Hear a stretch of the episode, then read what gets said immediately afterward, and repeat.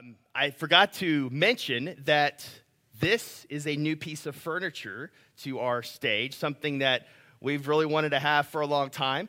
And Micaiah Elliott built this for us in the last couple of weeks. Yeah, Micaiah, great job. Um, he's very talented, as you can see. So this is a great. Uh, I, am really excited about this. I'm the one that gets the benefit from this the most. So I'm fired up. So you're probably all like, "Hey, that's new," or something's different up there. Or, um, I can't see all of Jeremy um, today, you know, so this is this is a little different. I feel a little bit more um, hidden back here um, today.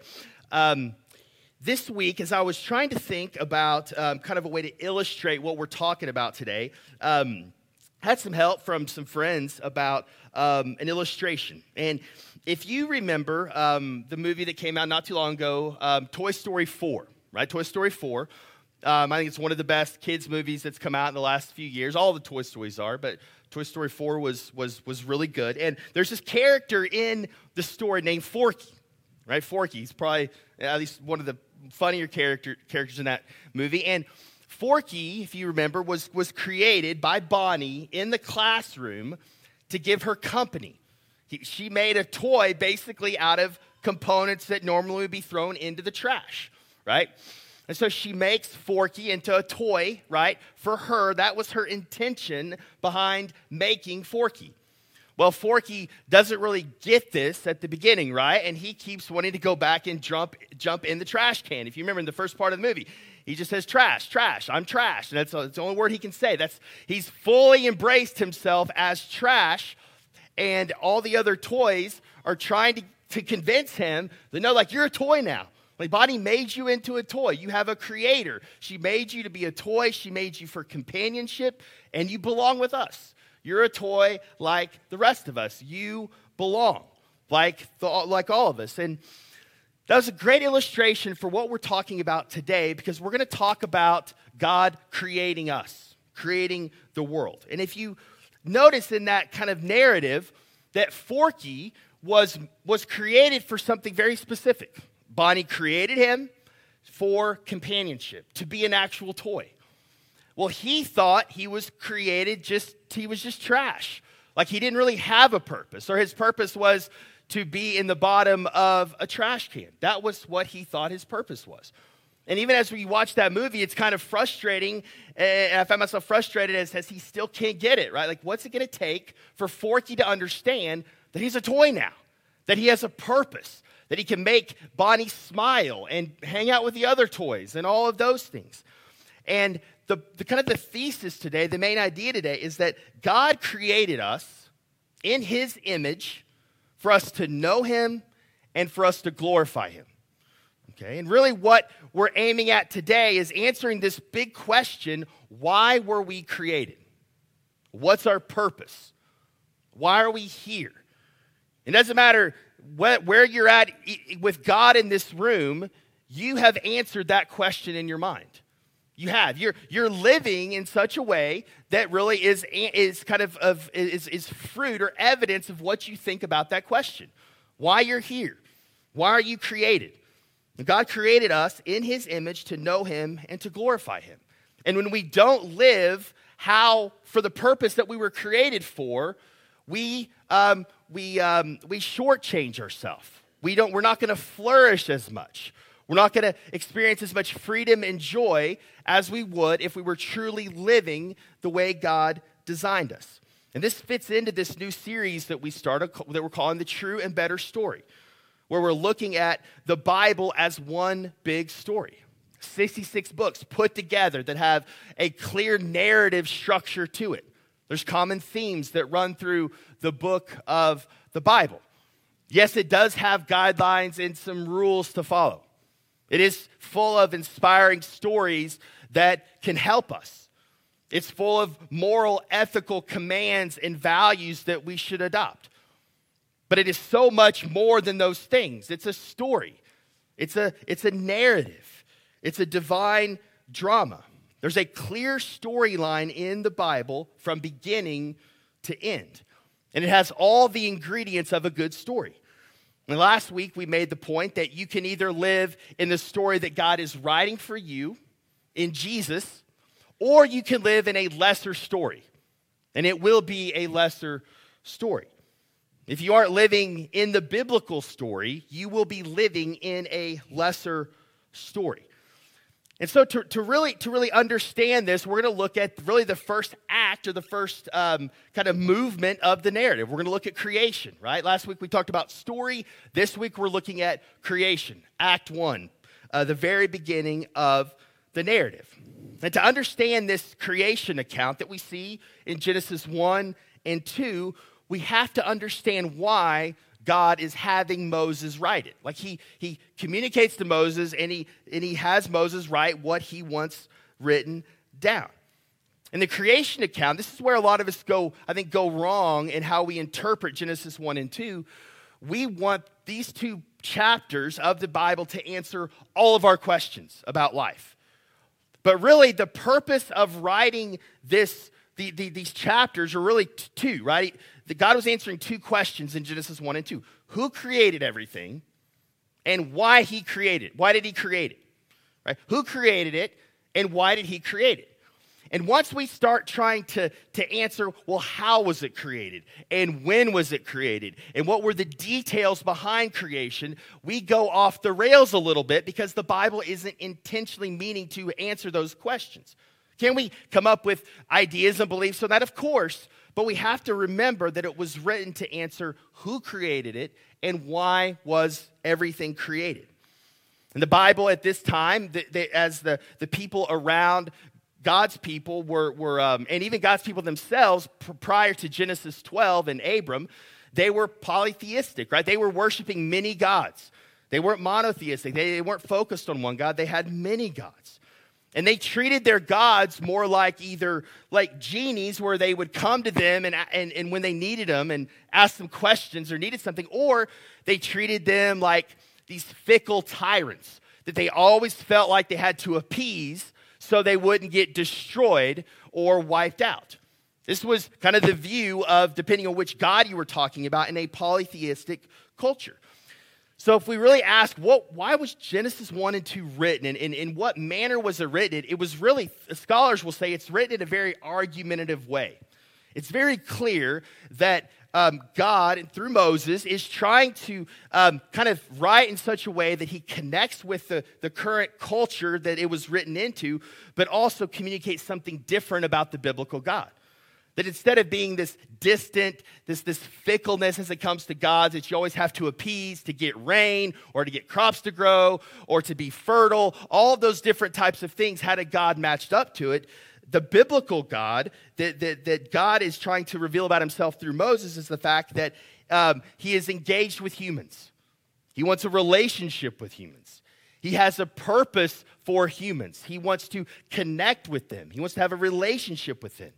He has given humans responsibility to steward the things that he has created here on earth.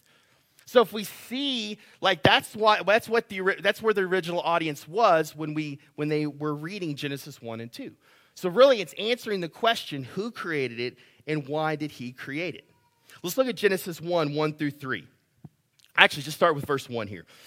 In the beginning, God created the heavens and the earth. In the beginning, God created the heavens and the earth. Right? First, first verse, first chapter of the Bible. God created everything, right? Created the heavens and the earth. And we see the, the subsequent days after that. So when we talk about God being the creator, right, we, we can approach this, I think, in one of three ways. One, we can, and maybe some of you are, are atheists in this room. That's the first way to approach this, right? To say, there's no God. That's probably the most straightforward. Right? There's no God, so all of this is, is just really not true, right? It didn't really happen because there isn't a God. Okay? That's very straightforward. The second way to approach this, I think, is a little bit more subtle and probably something that we're more likely to buy into without realizing it, right? It's called theistic humanism. Theistic humanism. And I have a definition up here because that's kind of a philosophical idea here. It's, it's um, the combination of humanistic ideals, right? Particularly the idea that ideals and morals stem from society with a belief in the supernatural and transcendental. Here's what this means, right? So, if you're a um, theistic humanist, what you would say is, yes, I believe there's a God. He, he, he created, he's out there. But the way I get knowledge, the things that are revealed to me on earth, it's really a pursuit of humanity. Like humanity's the one that discovers things. Humanity's the one that has that can take the credit for the world being the way it is. The good things that come along in the world, those are, the humans are the ones that are doing it, not God. God kind of created it. It's kind of a deistic idea. God kind of created the, the earth, kind of wound it up the way you wind up a clock and he kind of let things go. So from now on, it's, it's humans, it's us that kind of make the calls, make the decision, do those things. And this really puts ourselves functionally on in, in the seat of God. Right? We can kind of say God created because we don't want to be an atheist, but we kind of act like this is our world. Um, we have control of it. We're kind of the captain of our ship here on earth. And so everything that we see from, that we kind of t- intake from God, we have to kind of check with something else that, that, um, that, that humans have created. The third option here is Christian theism. And this is biblical theism, right? And a couple of kind of characteristics about Christian theism it's that the fact that God made everything in the universe, He made it all. And He gets to determine and interpret all the things and all the events, period. He's sovereign, He's powerful, He's involved in every single thing that happens here on earth, period. And he that is his prerogative because he is the creator and we are the creation.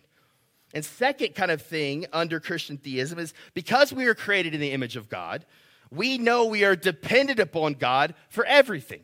For the truth, for knowledge, for discovery, for scientific discovery, right? This isn't opposed to science, right? Like science is just the uncovering of what God has made.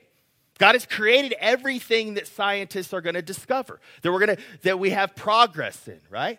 God has created all those things, and now it's a human endeavor to kind of uncover or open up or figure out what God has already created. So it's a way of seeing the world through the lens of God, and everything kind of falls under um, the, the knowledge of God, the knowledge of truth. Okay, so I go into that because we, we can kind of just look at the Genesis 1 1 and be like, oh, yeah, yeah, God created this, and I get that, and I'm not, I'm not, maybe not an atheist, so I get all that. But I think some of us can kind of get over into this, this idea of theistic humanism if we're not careful, and it will impact the way we live here in just a second.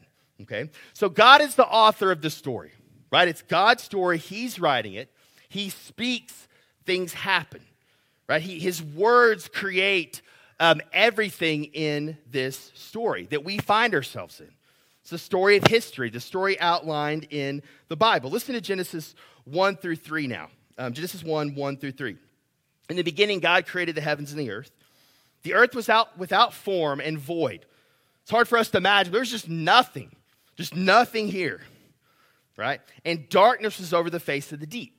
And the Spirit of God was hovering over the face of the waters. And God said, it's just it. Just God said, let there be light, and boom, there was light. And then we see throughout the creation account, God says, let there be blank, and it's boom, it's created, right? It just happens. God speaks, and things happen. So reality is created by God's words. Right? And that's a big idea, right? And so when we start thinking about God writing our story, when God says you're valuable in His word, are you going to believe that? His words are speaking value into your life, right? Or are you going to listen to some other thing that wants to define you or wants to bring reality into your life? No. God's reality, God created you as someone who has value. And He says that. His words matter. God created us again in His image to know Him and glorify Him. There's three components to that kind of idea. He created us in His image. Second, to know Him. Third, to glorify him. So we're quickly going to go through these three kind of ideas of that statement. And in each of these, there's going to be kind of a half truth and there's going to be an application. Okay, and these half truths are really important to listen to to make sure we're not buying into those things. Okay, look at Genesis 1 26. Let's talk about this idea of being created in his image. Then God said, Let us make man in our image after our likeness. So we are created in God's image right? Created in his image, after his likeness, male and female. Okay, so he's created us good. If it's in his image, we have to be created good. We're holy. We're different. we're completely different than all other points of creation, right? All the other creation kind of comes under the creation of human beings, men and women. That's why when we're talking about ethics, we should always put care for humans above care for the earth, right? Or care for animals. It's not wrong to care for animals. I love animals. It's not wrong to care for the earth, right? But we should always put the care of humans before those other things. Why? Because those things aren't made in the image of God. Human beings are made in the image of God. And they demand, and we, we need to have a different um, look on humans than we do those other things. So he creates us in his image, and therefore we are good. We are created good. We have value. We have worth. In Genesis 1:31 says this, and I saw that everything he had made, and behold, it was very good. Right? So again, just more emphasis there, right? And there was evening and there was morning the sixth day. If we go through the rest of creation, we know that this is the only time he says it's very good, right? A little detail there, but after the other things he creates, he says good, good, good. He gets to man, man and woman, he says, oh, this is very good. This is, this is really, really good, God is saying, after he makes man and woman. Now, the half, the half truth here that we have to be careful of when it comes to being made in his image is that I think we can quickly say, Yeah, I know that God made me. I know. But we quickly move on from that thinking, okay, now I have to come up with my own identity. Or I have to kind of fight to have value and worth in this life. Or I, my value is determined by how people treat me. We quickly move on, we move off from why were we created. Back to the Forky example, right? Forky forgot really quickly why Bonnie created him. Right? He goes and runs back in the trash can. Why, Forky? Because he, he goes back to his old identity. I'm just trash. And Bonnie's say, No, you're my toy. I want you here with me. I want to play with you. I want you in my backpack. I want to take you home with me.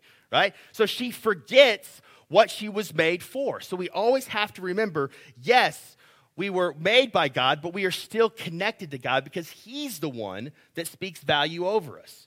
We're good because He made us. We're not good because we accidentally kind of came out of creation in some way or we evolved. I don't think that's true. I think we have value and dignity and worth because we're made by a creator God who says, This thing I'm creating, it's good, it's valuable, it has worth. Okay? We are good because God said we are good. That's why we're good. We're not good because of what we do or where we were born or what color our skin color is. We are good in Genesis 1 and 2 because God says we are good. And we know further into the story, it, it, it moves on from this, but we need to remember this is how God created it. Things were good. Now, what's our application here? Our application for this one is we need to remember this, right? We need to remember that we're made in His image. We need to remember that we have God's uh, prints on us, His handiwork. He fashioned us, He made us, He created us. Those of you who study medicine or know the human body, like it's crazy. The, the detail and the intricacies of how God made us. We need to remember that when we're feeling down about ourselves, we feel like we're not worth anything or we're somehow less than because of how someone's treated us or someone else has given us a different identity. But no, God made us and He made us exactly the way we are. And it's good, God says. So, next, so He made us in His image, which means we're made good in Genesis 1 and 2. He creates us for relationship with Him. That's the second idea, right? He creates us for relationship, for us to know Him. So He didn't just create us and say, hey, just exist just go off and kind of do your own thing. I made you. But now just, just, just go off and kind of, yeah, do whatever you want to do. No. He made us for relationship. We see in the garden, like there was this confined space, right? It was a Garden of Eden, it had borders around it, right? And God spent time with Adam and Eve. It appears that He's kind of hangs out with them, He talks to them daily. We see Genesis 2 15 through 17 here. This is the Lord God took the man and put him in the Garden of Eden to work it and keep it. And the Lord God commanded the man. So he's just kind of like coming up, seems like he's just there with Adam. He says, Hey, you may surely eat of every tree of the garden, but of the tree of the knowledge of good and evil you shall not eat. For in the day that you eat of it, you shall surely die. Right? So he's, it just seems like there's this ongoing conversation with him. And then it, in Genesis 3, we see that after Adam and Eve sin, God is just walking around, and it says in the cool of the, in the cool of the day, he's walking in the garden, and they kind of talks to Adam and Eve there, right after they after they sinned. So God created us for relationship, for us to know Him. You think of the idea of a mirror, right? A mirror is made to reflect um, an image back to whatever is in front of that mirror. But the, the, the mirror only works if there, this, this person is in line, is in a certain space, and where we're together with that mirror. So, in order to do this, the, the mirror, one, has to be facing the object that it's reflecting, right? It has to be in somewhat proximity of the person it's reflecting. It has to have the right angle to be able to capture an accurate image. The mirror must really be in right relationship with the object in order to get an accurate reflection back. So if we're going to reflect God, if we're going to glorify him, if we're going to honor him, if we're going to if we're going to serve under him in the world, we need to be in proximity to him. We need to be in relationship with him. And because he made us, he gets to define the rules of the relationship. He gets to define how things are going to work itself out. That's why in the garden, he gives clear kind of directions here to Adam and Eve. Hey, you can have all of this. All of the Garden of Eden is yours to, to, to enjoy, to experience with, with all of your senses. Enjoy it. Just, it's just one thing, right? Like, just don't, just don't touch this tree, okay? Just leave this tree alone, but the rest of it you can have. God sets the boundaries of the relationship, and He can do that because He created us.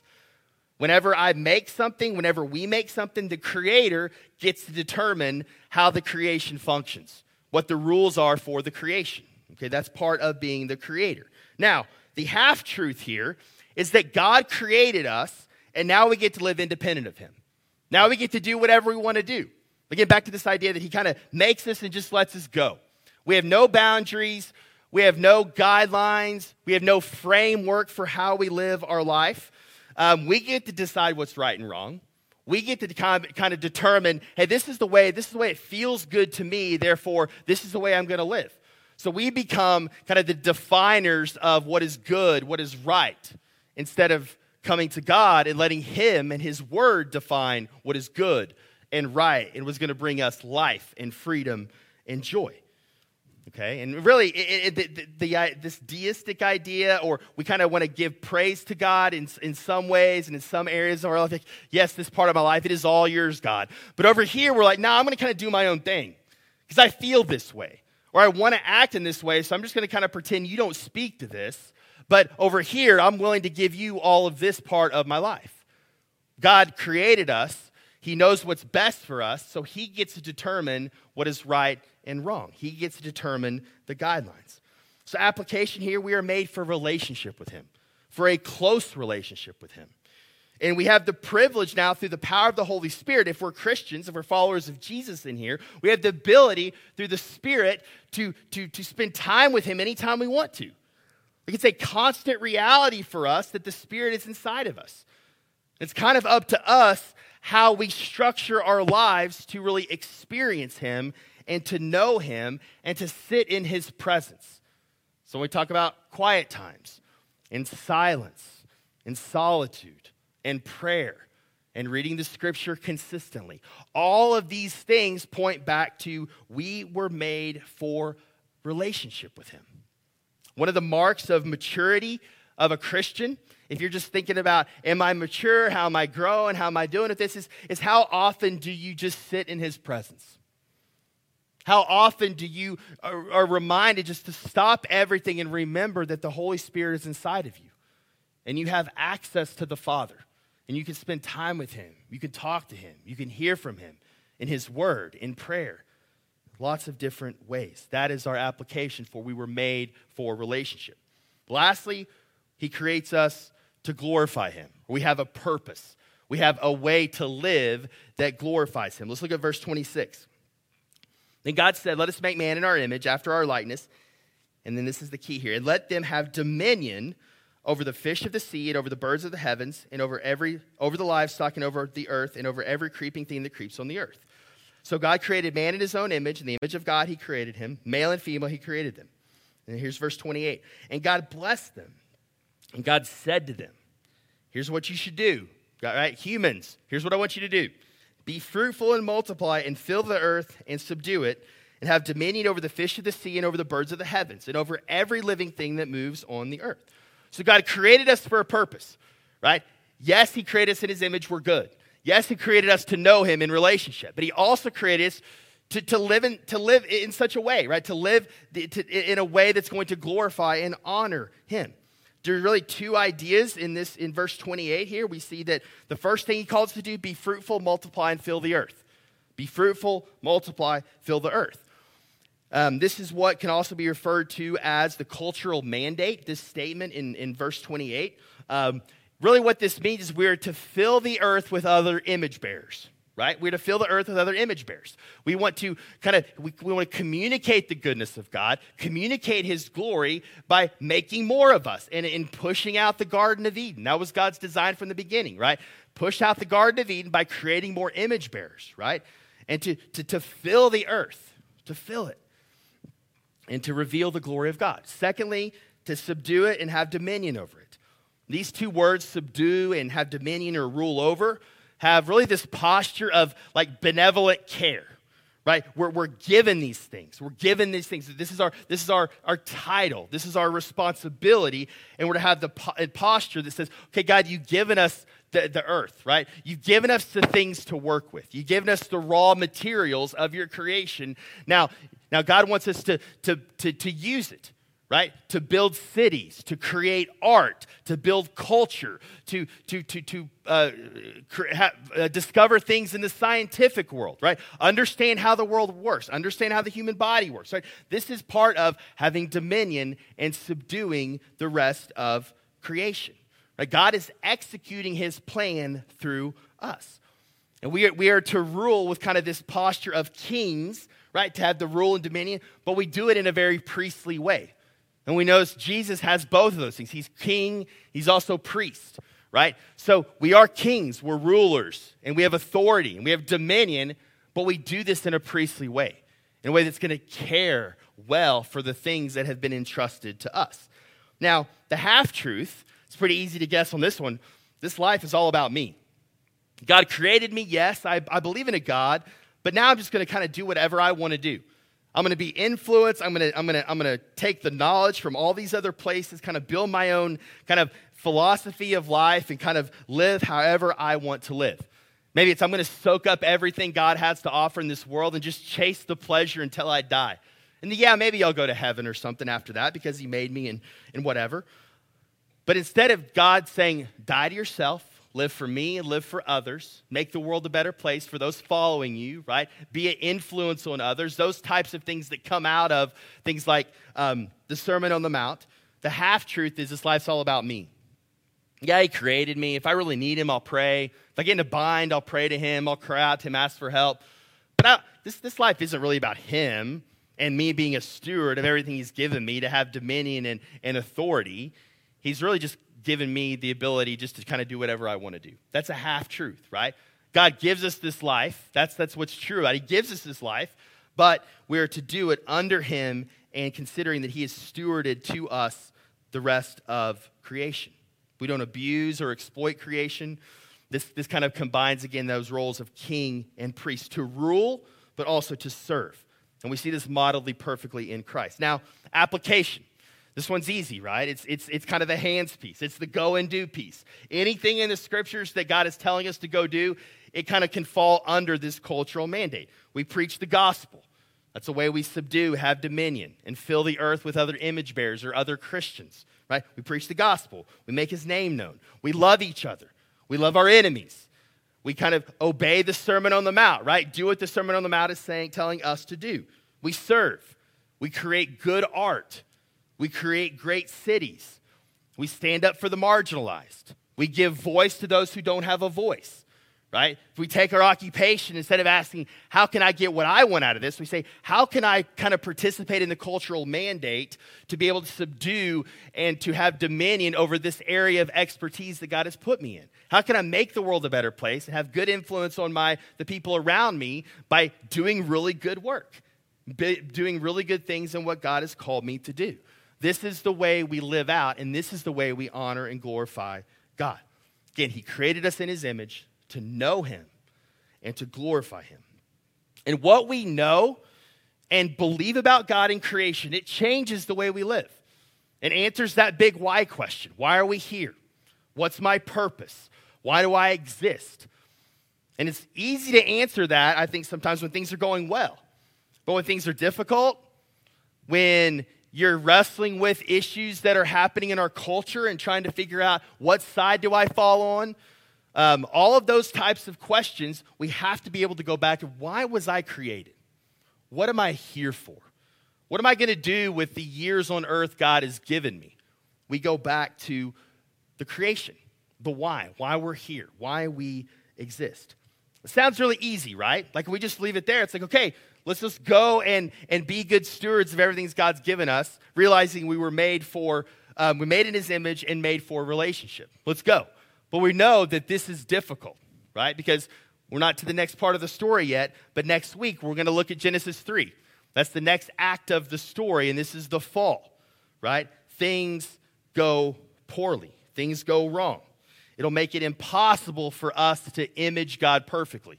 It'll make it impossible for us to be good stewards of what He's given perfectly, right? We will fail over and over and over because of sin. What did God do? He knew, he knew he, we couldn't do this. He knew. So He sent someone who does image Him, the exact representation of God, Jesus. He represents God perfectly. He is the, the, the true and better um, steward. He's the true and better creation. He's the true and better human for us to look to for salvation. So we realize that we can't do this on our own. None of us can, can succeed at this. None of us can be good enough. None of us can live up to the creation mandate that's been given to us. And the quicker we realize that and come to peace with that and realize, I can't do this, I need someone else. We humble ourselves, we turn to God in Christ and confess that we, we haven't imaged you perfectly, but realize there is one who has imaged him perfectly. And we trust and believe in Jesus. So the Bible calls repentance. Ongoing repentance is uh, saying, God, I can't do this on my own. I need someone to help me. Jesus has died for us. We're united to him. That's good news. And then he gives us his spirit to actually motivates us and moves us and empowers us to do really, really well the things he's asking us to do through the power of the Spirit. So when we do this, when we are good stewards, we do build great cities, when we make good art, when we serve well, when we love our enemies, we don't pat ourselves on the back. We say, no, this is, I'm, I'm, a, I'm, a, I'm a sinner. Like, I, I, if you knew, if you knew who I was, you knew I, I couldn't take credit for any of this.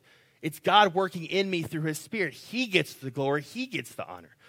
That goes back to creation, right? Because God created us to glorify him to honor him, to point to him, to enjoy the things he's given us in this life, but say, these things aren't for nece- these don't, things don't end with me.